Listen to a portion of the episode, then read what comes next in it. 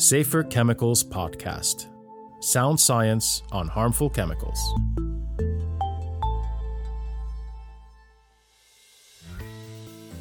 Welcome to the Safer Chemicals Podcast. I'm your host, Adam Elwan.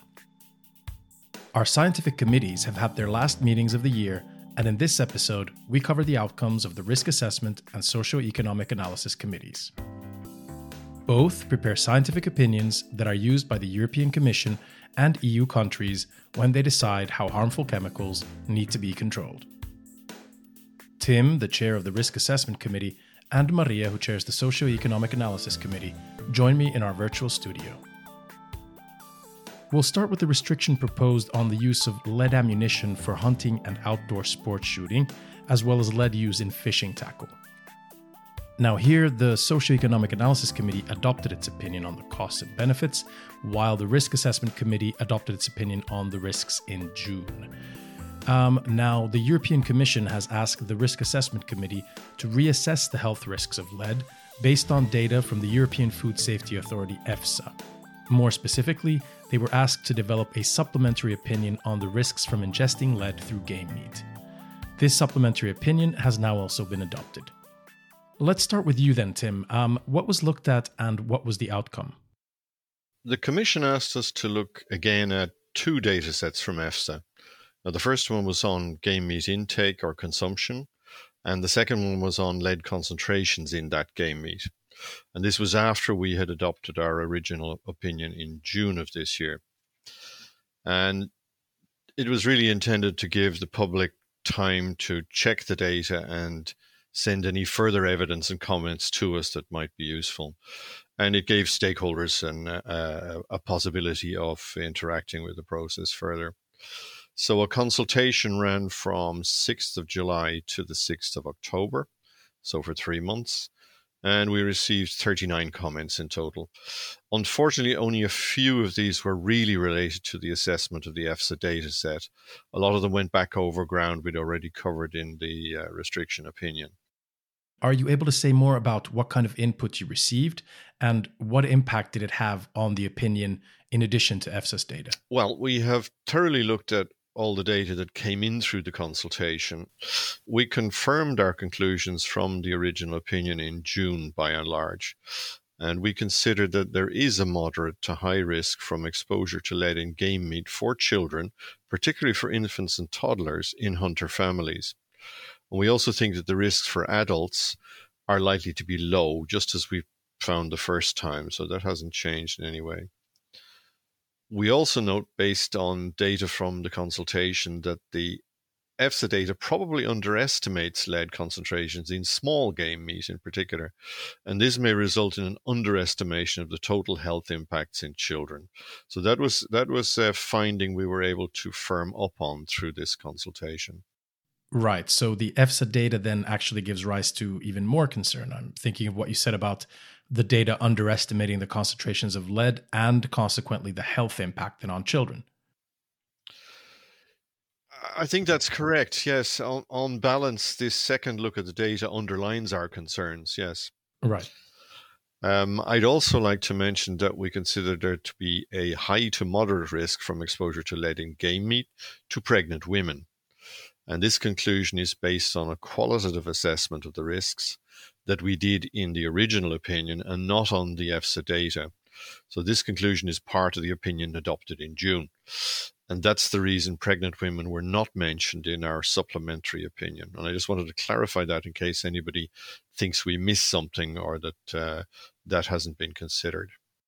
Um, could you go back and briefly summarize the June opinion for our listeners? Sure. The committee considered that the use of lead in these activities poses a risk that is not adequately controlled, and that's what a restriction is supposed to assess. And that the proposed restriction is the most appropriate EU wide action to address those identified risks to the wildlife, to people, and to the environment. So, this, this is more than just the human health risks we were assessing in this supplementary opinion, it goes much deeper. Right. So, what exactly did the committee look at and what was the outcome? Now, during opinion making, the RAC members analyzed the available scientific studies, and there were many, on the risks of lead to wildlife, in particular birds, to livestock, to people, and to the environment, including water and soil. Um, the use of lead ammunition and lead in fishing poisons millions of birds and can contaminate soil and groundwater around shooting ranges. Lead is a known toxic substance. It's harmful to children's neurological development, even in the smallest of quantities. RAC supports a transition to a much more sustainable outdoor shooting and fishing to protect the environment, but also to protect people's health. Let's then move on to the socioeconomic analysis uh, perspective. So, over to you, Maria. What did the committee conclude? Uh, thanks, Adam. Yes, so basically, we agree with RAC that a restriction under REACH is the most appropriate measure to uh, reduce the risk that is also an EU wide measure. And we're talking here about risks to wildlife, to people, and to the environment. Um, so we have looked at the particular restriction that was proposed by ECHA. And first of all, we found it to be proportionate. And uh, for this, I must highlight that we looked at cost impacts from many sides. We didn't just look at the cost to shooters, hunters, and fishers. And also on the benefit side, we didn't just look at the emissions prevented. So we looked at it quite widely. There were a couple of areas where we proposed some changes, and I will highlight two of them, which are probably the, the, the bigger ones and the more interesting one to, to, to discuss today. So the first one is the issue of uh, lead gunshot for hunting and particularly the uh, transition period there, uh, how much is required. So, in the original proposal, they had uh, suggested five years to transition to the alternatives. Um, however, when SEAC started to have a look at the evidence, it became clear that alternatives are widely available here. All the major suppliers have lead free products. Also, we know that the restriction of lead gunshot in wetlands will start applying in February, and we're expecting that that will lead to supply uh, growing as well. So, in conclusion, SEAC thinks that it could be shorter. We think that we they need 18 months as a minimum, um, but we can't really be more exact. We just know that it should be shorter than than five years. Okay, so in other words, the recommendation is essentially to speed up the transition and to minimize the negative impact that would result from the continued use of lead in hunting. That's that's it. So the benefits of uh, banning uh, lead gunshot in hunting are definitely greater than the cost. This implies that the phase out should be as fast as possible. So we should only allow enough time to transition as is absolutely necessary, and that's what uh, what SEAC is proposing. And can you talk a little bit more about the derogation for lead gunshot in sport shooting? Yes, indeed. That's the second issue that I would like to highlight. So, um, the proposed uh, option, the preferred option uh, that ECHA has, uh, has made, is that there should be uh, a full ban on the use of lead gunshot for sports shooting. However, uh, there was an option provided in case decision makers would like to not impose a full ban and provide uh, some derogation uh, and allow this, this use. So, in those cases, uh, SEAC considers that the derogation should be limited to the short sizes that are actually used in sports shooting, not for everything. So, it would be only for shot sizes between 1.9 and 2.6 millimeters. And this is so that all the other shot sizes used for other types of shooting would still be banned. The idea is to keep enforcement as simple as and effective as, as possible. So if we ban uh, lead gunshots altogether, then yes, that's simple. So you can just go to the shops and make sure that they are, the, the lead gunshot is not is not sold. Uh, however, if we have an optional derogation, then there is a risk that there could be lead gunshots on the market uh, used illegally for hunting. So when we limit the shot sizes, then this becomes a little bit less of an issue. So the enforcement could be a little bit better. Now, I want to go back to what you said earlier about having looked widely at potential impacts, so not just costs and emissions. Could you tell me more about those? On the benefits, we did look at the emissions and also had some other wider quite different impacts. But I think I would also like to um, highlight that uh, SEAC recognized that unquantified benefits are likely to be significant as well uh, only part of the benefits have been quantified, and looking at them, is, it is clear that it underestimates the benefits. So, for example, um, the quantified impacts do not cover all the species prone to primary poisoning.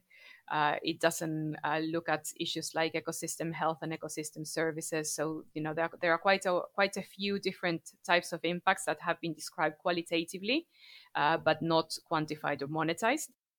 Um, but also in the cost, we didn't um, look at this in a limited way. So, for instance, one of the areas that we looked at is hunting as an activity.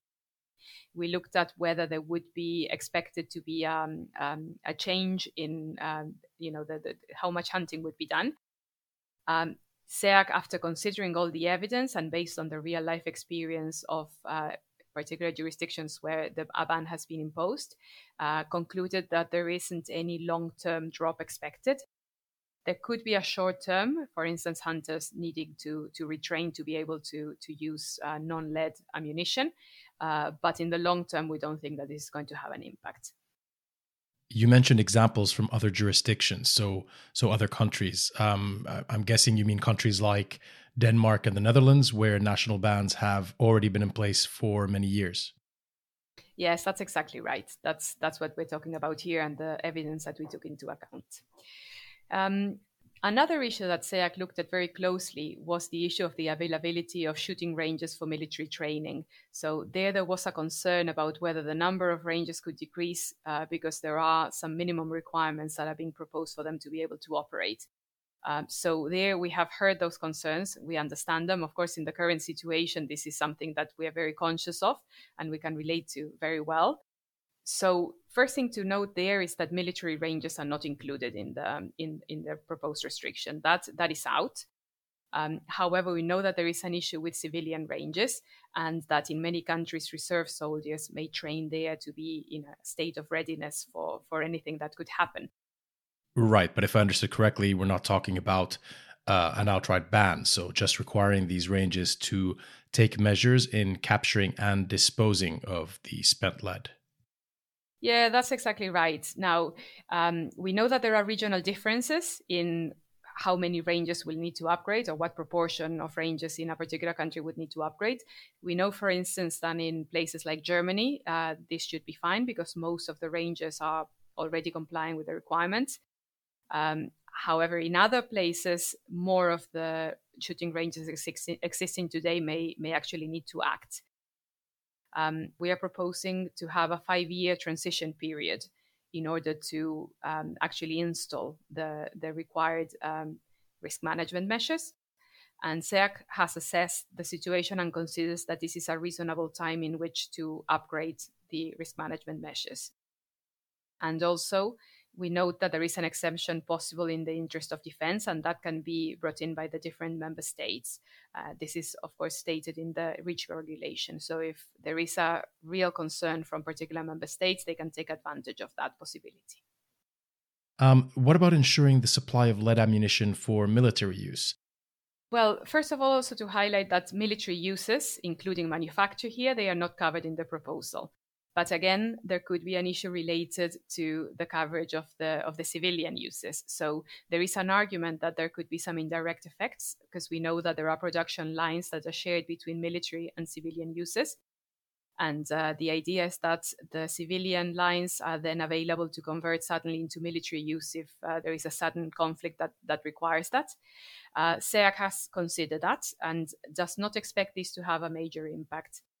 Uh, we know that sports shooting with lead bullets can continue. Uh, so the production lines are expected to still be available because there would be enough production for the use in sports shooting. I'll highlight as well that the exemptions for in the interest of national defense are also possible for this. So also that needs to be considered. Okay, an important distinction here also then. Earlier you mentioned alternatives already being available. But what about their costs? Um, we talked about this in our previous episode, but just to remind our audience, would switching to these alternatives result in additional costs for hunters? And what kind of costs are we talking about? Yes, one of the things that we have looked at is what the extra cost would be to individual hunters. We think that that is probably the, the most useful way of thinking about it. Uh, for gunshot, we think the cost per hunter would be under 30 euros per year. And uh, for large caliber or small caliber bullets, it would be under 10 euros per year. Uh, there are, of course, different costs included in that, whether it is the alternative ammunition, testing and modifying guns, all sorts of things. But uh, on, in total, this is what we would expect. And in terms of the alternatives that we're talking about for gunshot, we are talking mainly about steel, bismuth, and tungsten. And for bullets, we're talking about copper. And of course, when comparing with the costs saved from the health and environmental benefits of the restriction, these are quite far apart. Yes, our conclusion after evaluating in a lot of detail the costs and benefits to society uh, is that the proposed restriction is proportionate. Then let's talk about fishing. We haven't touched on that yet. In general, we support the conditions that have been proposed uh, by ECHA. We were looking at derogations for lead sinkers and lures of uh, over 50 grams, and also for lead split shots. So we asked some specific questions when we had the third party consultation on the opinion that we agreed six months ago. But unfortunately, we received uh, no real information that we could use to, to conclude. So basically, we cannot conclude on those uh, whether those derogations would be required on socioeconomic grounds. And can you just explain why over 50 gram sinkers and lures were considered for derogation? I mean, in my mind, heavier means more lead and so more negative impact. Yes, for those heavier sinkers, there is a bit of an issue with the alternatives um, where we are not very sure that there could be enough alternatives that would that would work for that size. In terms of the risk, the risk is not so much about birds eating them, but about a risk from home casting. So people melting lead at home and making their own sinker. So the rapporteurs were thinking about whether there could be a way where uh, sinkers could be allowed if it was clear that they had been industrially manufactured. And for that, they were looking at the potential for labeling those sinkers. Um, so again, we looked for more additional information on that, but uh, there's no real no no real data that we can base a conclusion on a derogation there. So at the moment, what we've got in the in the opinion is simply raising the, the, the issues that we see in this. I'd like to add that from a risk perspective, the RAC opinion was actually quite clear that derogations for small split shots and sinkers greater than 50 grams would not be justified. All right, thanks for that, Tim. Um, if we still continue with fishing um, with you, Maria, can you tell me more about what alternatives are available? Well, there are multiple alternatives actually. Um, so we've got, for instance, those made with tin, tungsten, glass, and there are also various alloys. And as far as the prices go, they depend very much on what material is chosen, uh, and they are all over the place. So some are comparable to lead, and an example of that would be stainless steel we can have also some that are cheaper than lead. Bronze is one of them. And uh, actually, others then can be much more expensive. So if we go for tungsten, then that would be the, the case there. The available information suggests that extra cost for an individual fisher would be around 30 euros per year. Okay, so similar to what the hunter hunting with gunshot would would end up paying. Um, so the next step then is that we will send the proposed restriction and the opinions of both committees to the commission, and this will happen early next year, right? Yes, that's right. I mean, we, we have to have some time for administrative checks to give it a final read, and then the package is ready for the commission. So commission will then take a decision on it together with the EU member states. Okay, moving on from lead then um, to another restriction proposal where the Socioeconomic Analysis Committee adopted its opinion. This was the one on PAHs in clay targets for shooting. These are very persistent in the environment, they build up in people and animals, and they're toxic, and they can also cause cancer. Um, we discussed this restriction in depth in our podcast in September, and for our listeners, the link to that is in this episode's description. Now, the draft opinion has since been through an open consultation. Maria, did you receive anything that impacted the opinion? Yes, we actually received two comments, and they were both looking at the availability of uh, binder materials and about the impact of switching to, to alternatives. So, both of them touched on the need for a transition period with a higher concentration limit um, and whether this was actually needed for companies to be able to switch to the alternatives. And uh, both uh, comments were supporting that the uh, transition period would be needed in current circumstances. You spoke about the transition period already in September, and you mentioned that a temporary higher limit might be needed if the alternatives to PAHs, so meaning the eco and natural resins, would fall under trade sanctions with Russia. Um, is this now the final conclusion of the committee? Yes, it is, but we have refined that conclusion a little bit. So the proposed restriction that was submitted by ECHA that introduces a transition time of one year with a higher concentration limit, which would be 1%.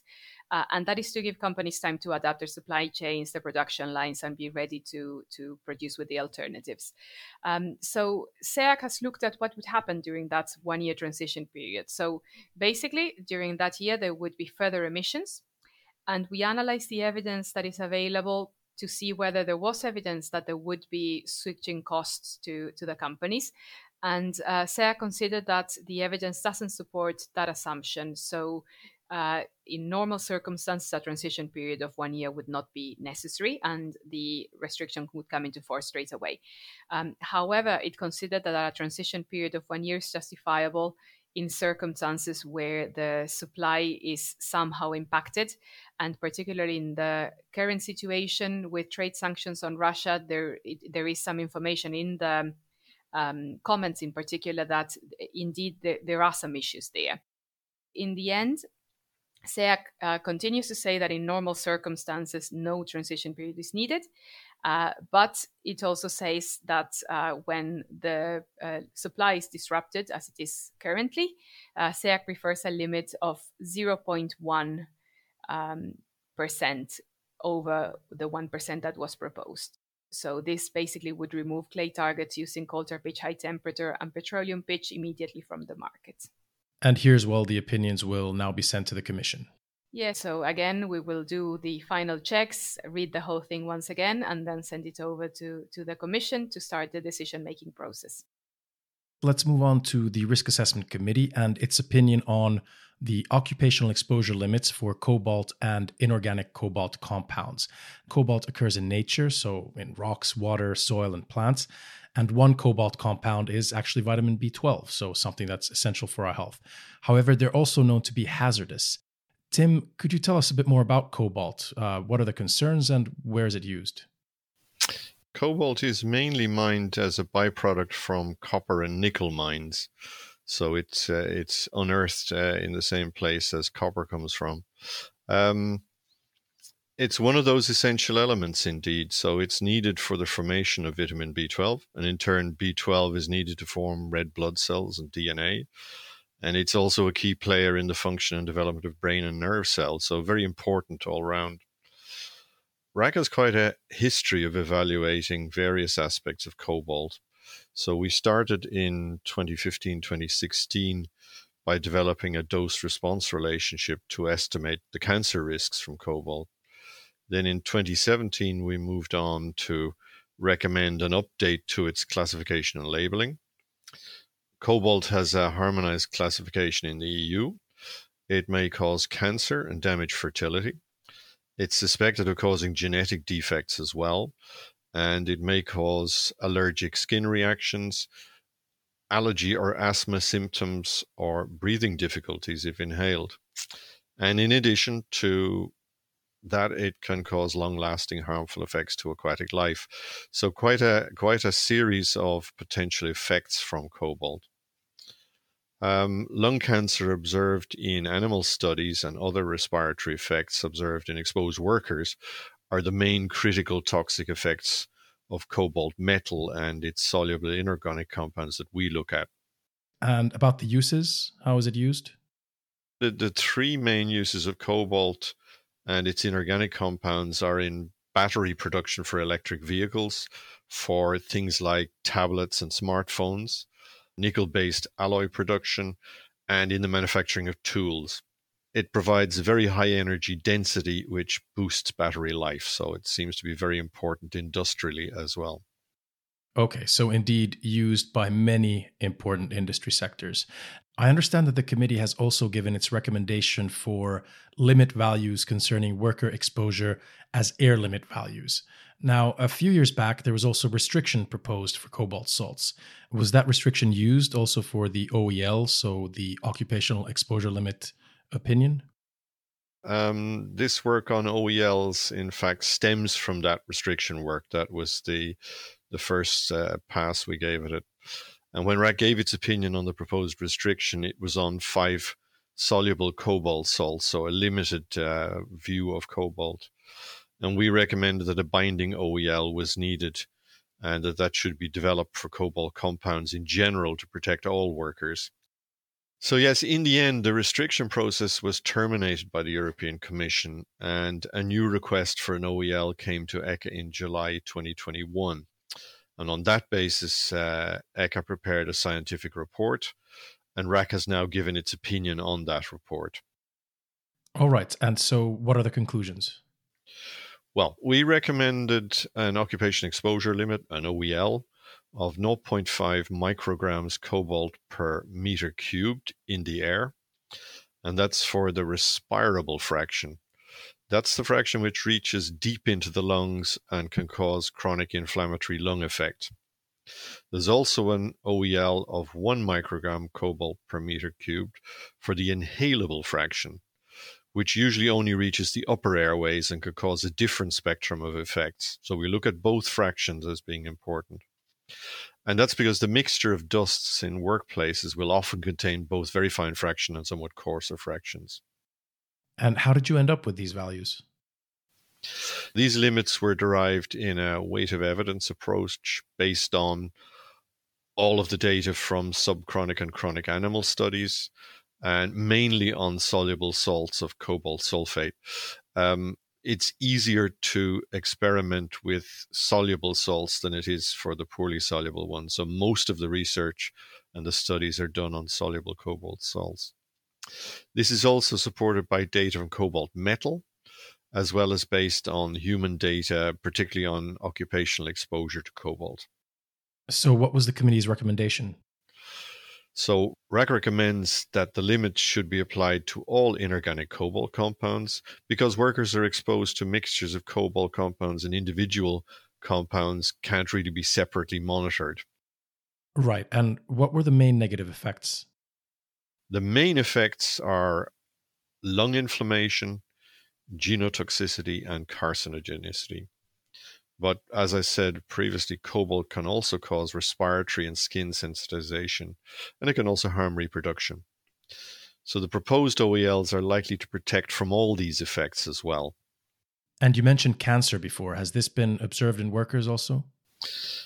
The available evidence from humans doesn't really clearly show an increased risk of cancer among workers exposed to cobalt.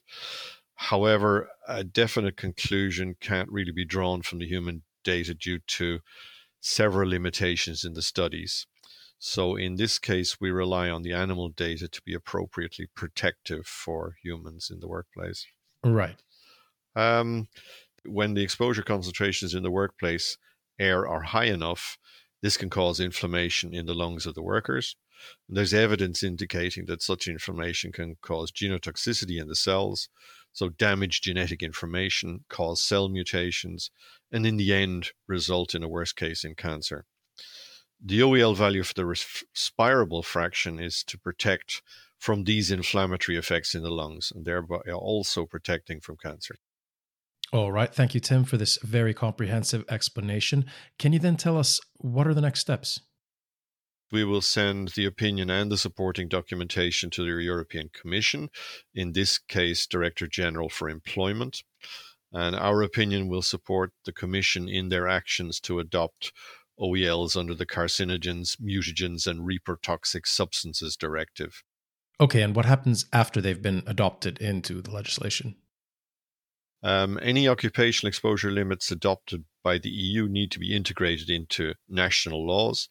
And this is different from, for example, from REACH, where the Commission's decisions apply directly and uniformly to all member states without needing to be transposed into national law.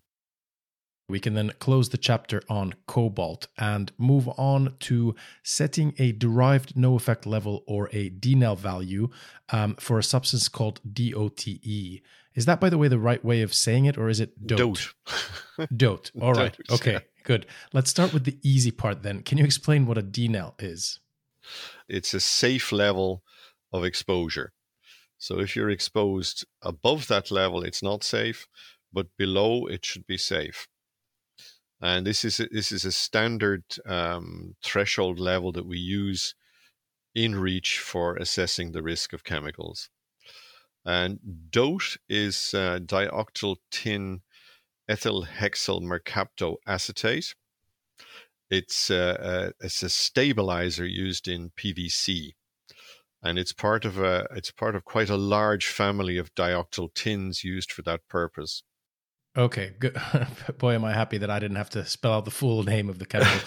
um, so, setting the DNEL for DOTE is linked to applications for authorization, correct? That's correct. Uh, is on the REACH authorization list, so Annex 14 it's called, because it's considered to be toxic to reproduction. So that's the hazard that we're trying to protect against. Now, its sunset date is the 1st of May 2025. So after this date, the substance can no longer be placed on the market or used without an authorization from the European Commission. And the latest date to apply for an authorization is the 1st of November next year, so 2023. Right. Okay. Now, before ECHA receives any applications for authorization from companies, we're asked to recommend these DNELs to assist the applicants in drafting the hazard part of their risk assessment, which they then submit as a chemical safety report in the application, and that comes back to us. And we've been doing this, I think, since uh, 2013, 2014. These DNELs serve as non legally binding reference values which the applicants can use. And r- really, in 99% of cases, the applicants use these uh, DNELs, so we, we consider them to be particularly useful.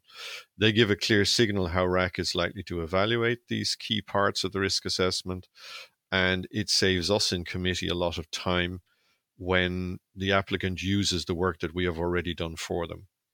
All right. Thanks a lot, Tim, also for explaining the link there with uh, REACH authorization. At this point, I'd like to thank you both for joining us and for your explanations and insight into the work of the two committees.